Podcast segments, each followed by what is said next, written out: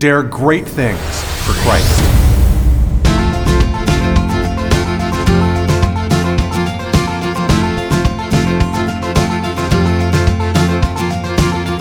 Christ calls us to dare great things. In the marketplace, as well as in the mission field, there has never been a time like the present for the spirit of the Catholic entrepreneur. Now is the time for men and women of great courage and great vision to engage our church and our culture. Now is the time to dare great things. And here is your host as we dare great things, Father Nathan Cromly, the president and founder of the St. John Institute. Many people want to know how we can keep a balance between working in the world and keeping our faith.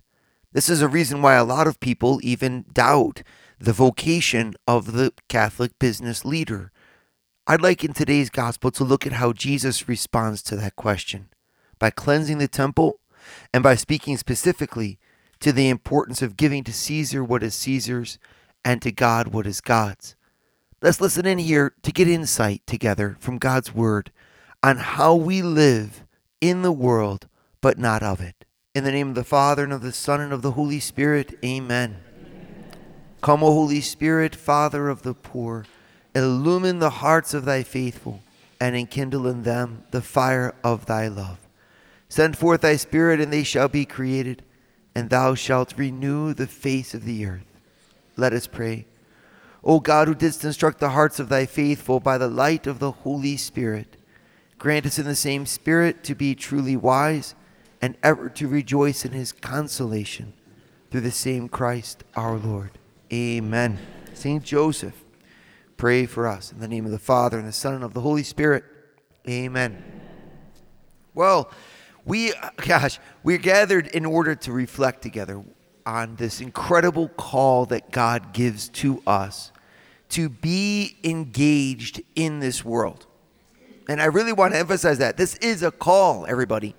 It, it's something that it's like a, a mission that we, we gain and that Christ has entrusted to us and that he has not entrusted to anyone else.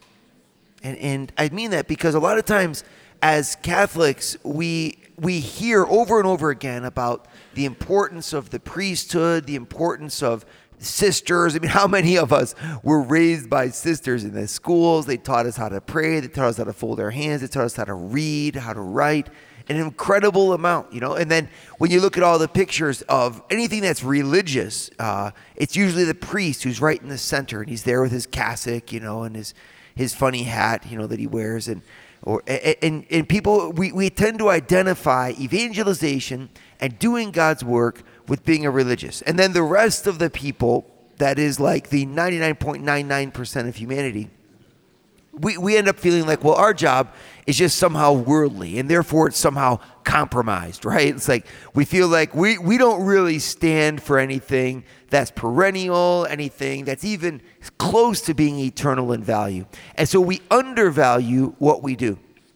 And because we undervalue what we do, the worst thing happens and that's that we don't end up giving it the importance that it actually has. I, will give you an example, right? So at Eagle Eye Ministries, uh, I work with young people. For 16 years now, I've worked on the front lines evangelizing young adults, right? So I, when it comes to cultural wars, I know them from the inside out because that's where my sheep are, okay?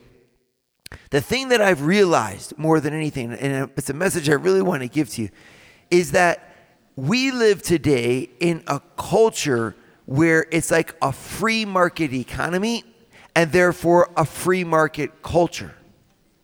What I mean by that is whoever wants to have the microphone the most will be able to talk into it. Whoever wants to have their message sold more than anyone else will find their message being sold in our in our today's world.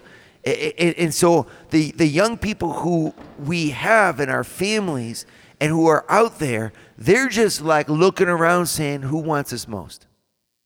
And what and it's not just a matter of buying things, it's a matter of behaviors. I mean, who is it that's telling your children to act in the way that they're acting? Is it you or is it somebody else? And when we look around, we say, well, I mean, like, it is me, but they don't listen to me. You know, it's like, well, then what, what are the people doing to make them listen to them? The, you know, the ones that they're listening to. Have we ever thought about that? Why is it that these other people are being so much more successful than you at setting the culture in your home? How many of you could look around and say, I'm living at home the way that I want us to live? That my family is following in the, the, the, the pathway that I've set out for it? How many? How many of you are even able to say that you're living yourselves the lives that you want to live? That your house looks the way you want it to look? That you have a day that you're in control of? I mean, it's almost none of us, right? We look around and if we think about how many of our friends could say the same thing, it's like all of us are waiting to retire to actually start to live. This is this is it's like, and then when we get to retirement, the worst thing happens. That's we discover that then, well, the grandkids have caught up to us. So I'm not really going to be.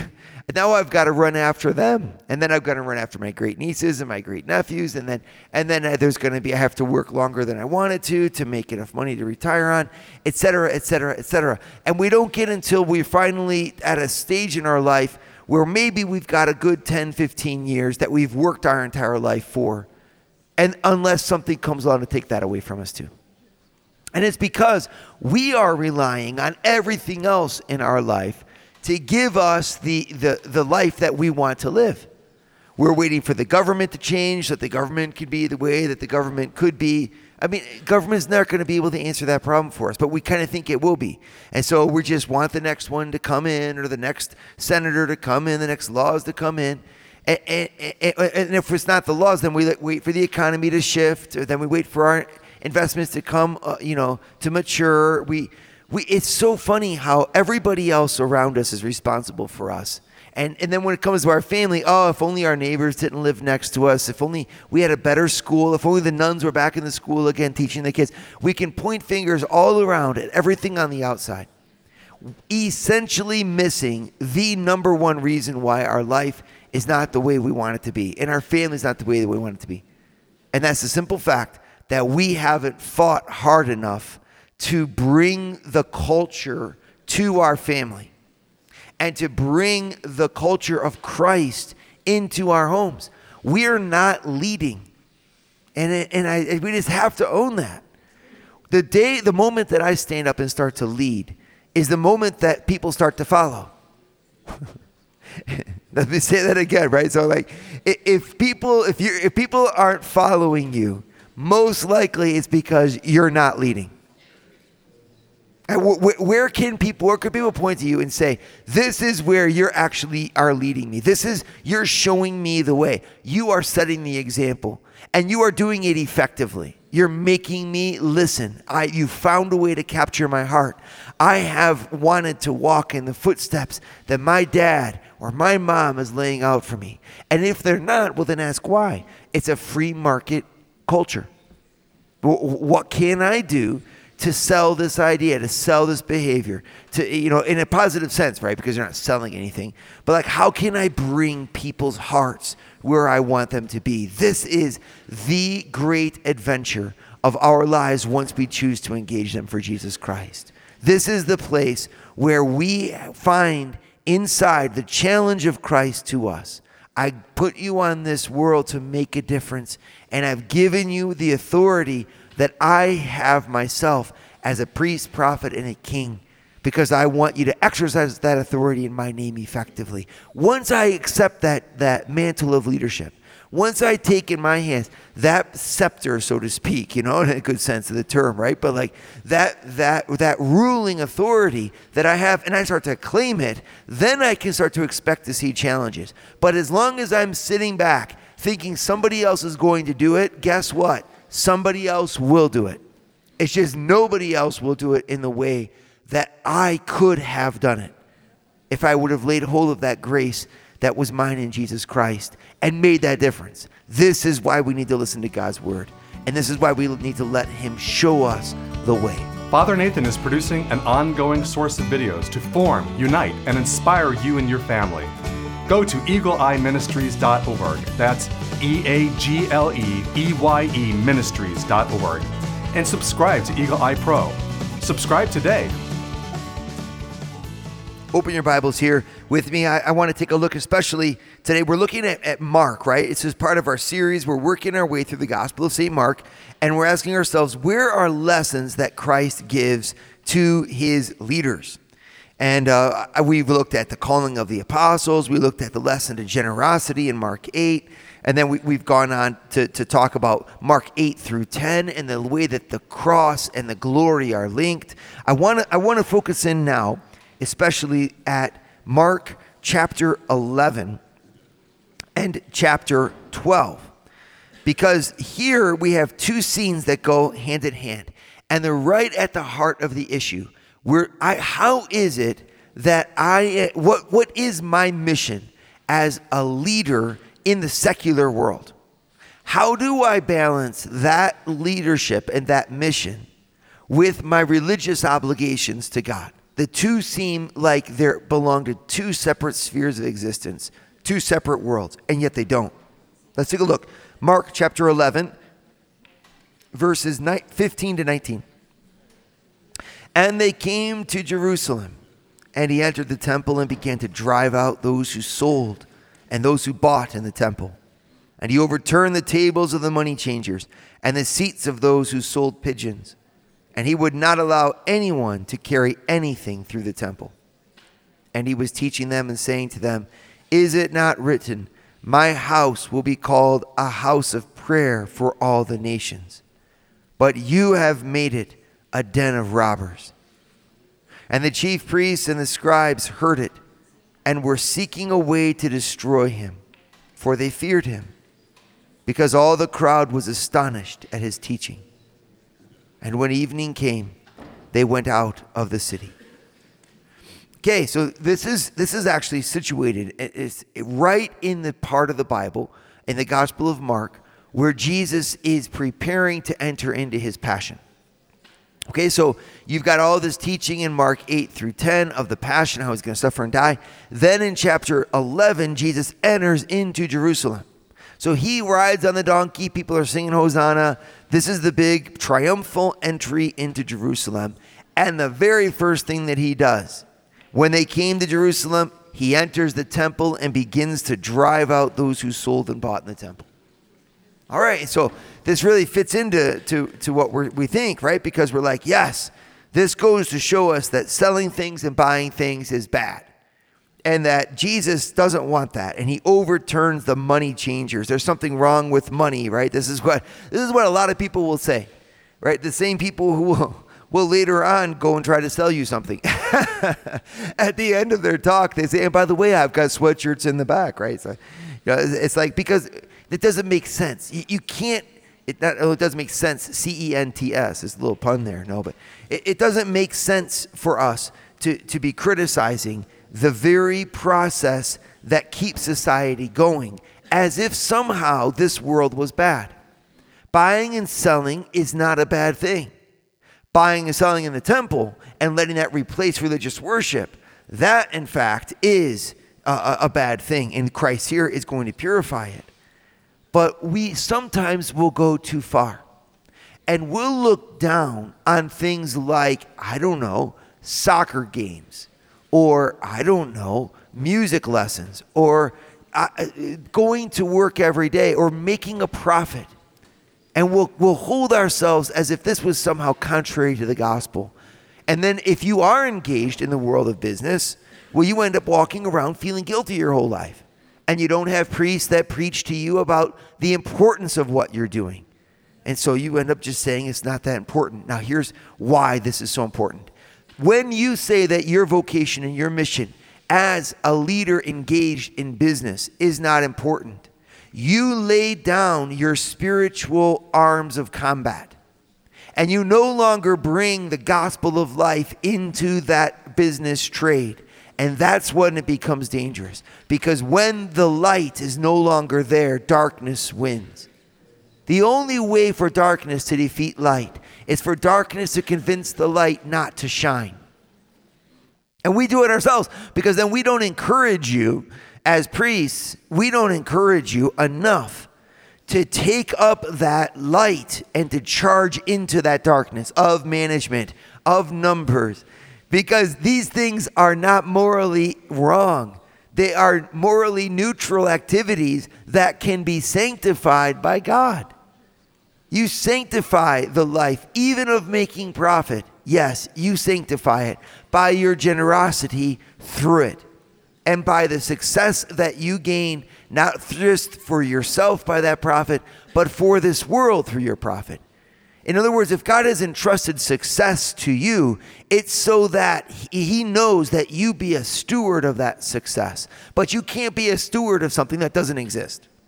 And to say that business somehow isn't driven towards success, it's like to negate the very process. The process of business is ordered towards success, to deliver those goods for the good of the world, and to deliver them in a way that sanctifies, in a way that uplifts, in a way that fortifies this world and makes it a better place. And this is a noble calling. The problem is not here in this gospel that Jesus is condemning business. The problem is that the business people have lost their sense of true balance. They haven't done their business in the correct place, they've allowed it to take over their whole life. It's just like anything. The problem isn't in what we do, the problem is in the excess that we do it with. And let me tell you, this does not just apply to business, this applies to every working profession.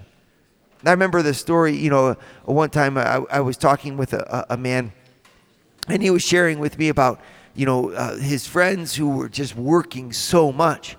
And they, they were working so much that their kids hardly knew who they were. And I remember he just looked sad and he said, Well, you know, sometimes it's easier to work than to go home to your family.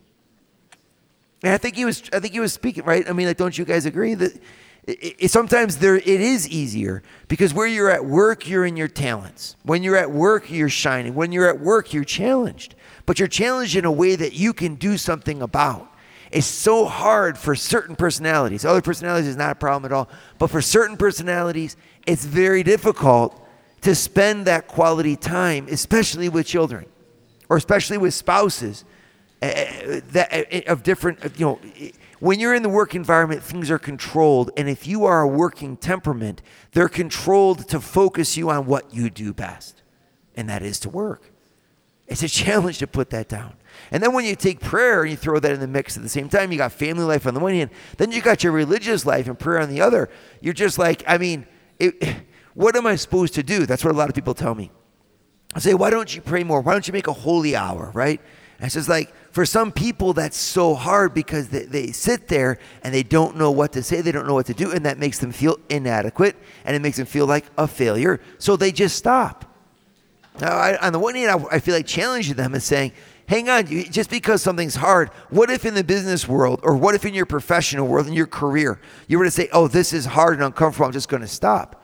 Well, I mean, you don't do that. Instead, you need to rise up to it. You try to master it. You learn that new skill and you move forward. Well, prayer is the same way. And yet, a lot of us stop at the doorway. And then what's the worst is that we say, we don't have time for it. So I don't have time for my families. I really wish I could be there. It's like that song, The Cat's in the Cradle, right? The Cat's in the Cradle, Silver Spoon, Little Boy Blue, and The Man in the Moon. When you coming home, Dad? I don't know when but we'll get together then, son. You know we'll have a good time then. And then the dad grows up, then the son grows up, and at, at the end of the son's life, the son does the same thing to the dad. The dad says, Son, can you sit for a while? And the son says, I'd like to, but you know, I've, I've got to keep moving, dad.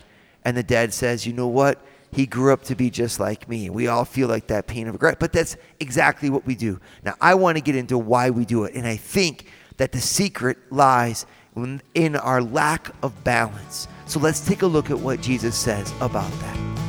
Father Nathan has founded the St. John Institute, the MBA program that develops students into the leaders of tomorrow by giving them a missionary's heart and an entrepreneur's mind.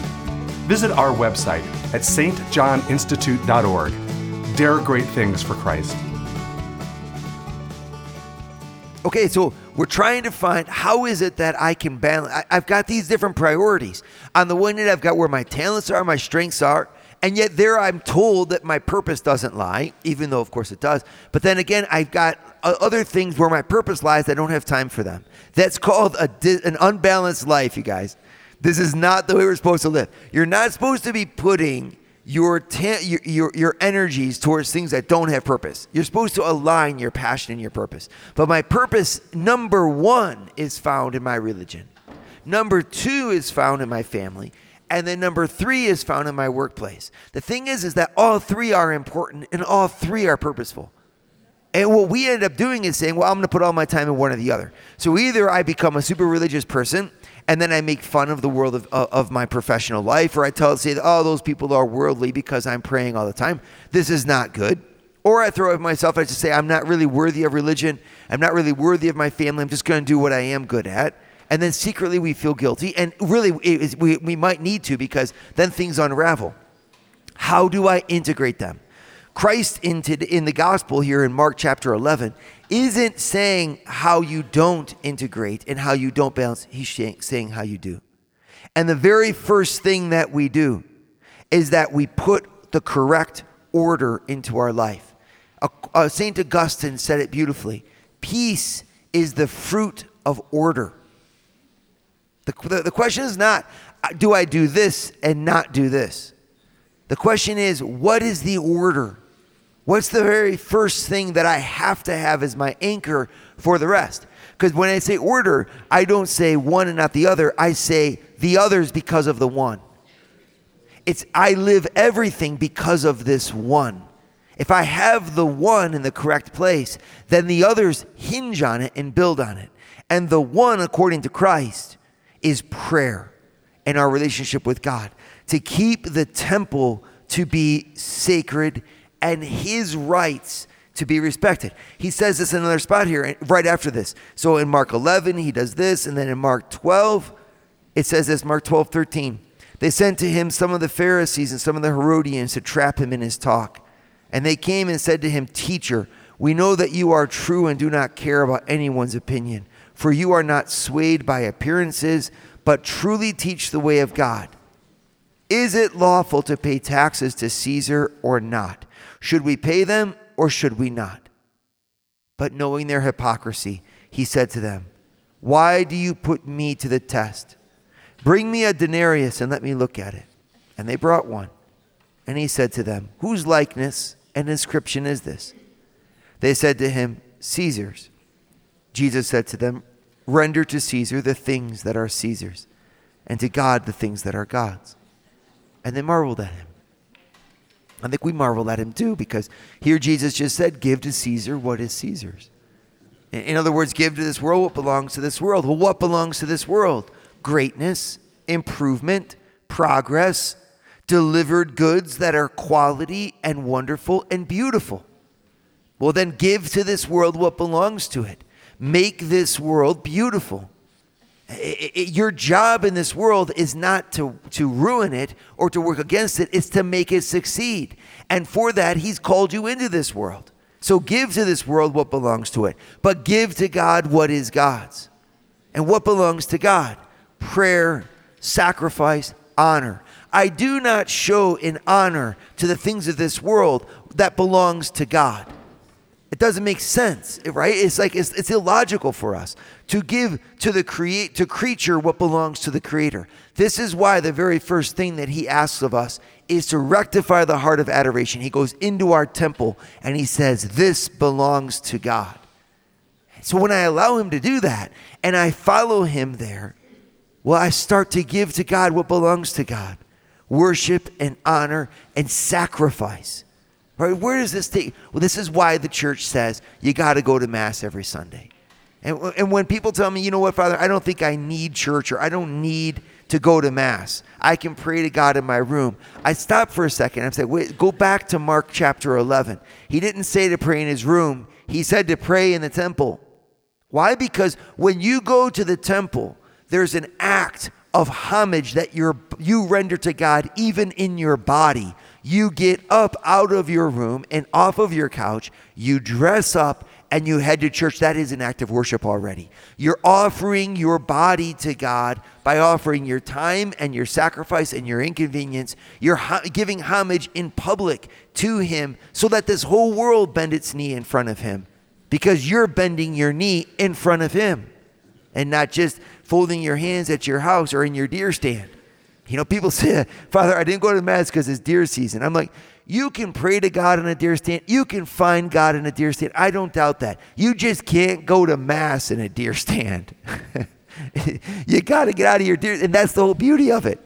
Because now you're showing your kids and your wives and your husbands and your friends, you're showing them that there is a God because you're rendering him the public homage. When I start there, my life starts to go and form in a circle around it. I understand that my work has its passion and purpose because of the mission that I've received in my heart from God.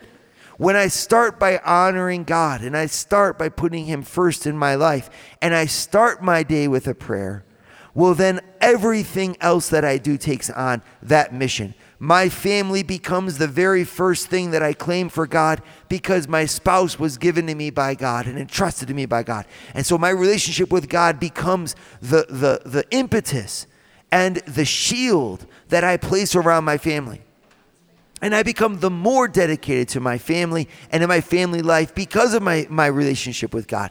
And I become more innovative and more creative and more dedicated to my profession because of my relationship with God and of my family. I need to make my family proud. I need to provide for my family well. And I need to show my children the mission that God gave us to give our greatness to His world and to bring this on. My friends, the more that you align your passion with your true purpose, and the more that you have true order, the more that you will have true peace, and the more that your whole life will become integrated. Starting with God, overflowing into family, following through with your profession. The three hinge together, express one another, and we're in an upward spiral, daring great things for Christ dare great things for Christ. Share your feedback with Father Nathan. Send us an email at info at stjohninstitute.org. That's info at stjohninstitute.org. And don't forget to subscribe to premium video content to form, unite, and inspire you at Eagle Eye Pro on our website, eagleeyeministries.org. That's eagleeyeministries.org.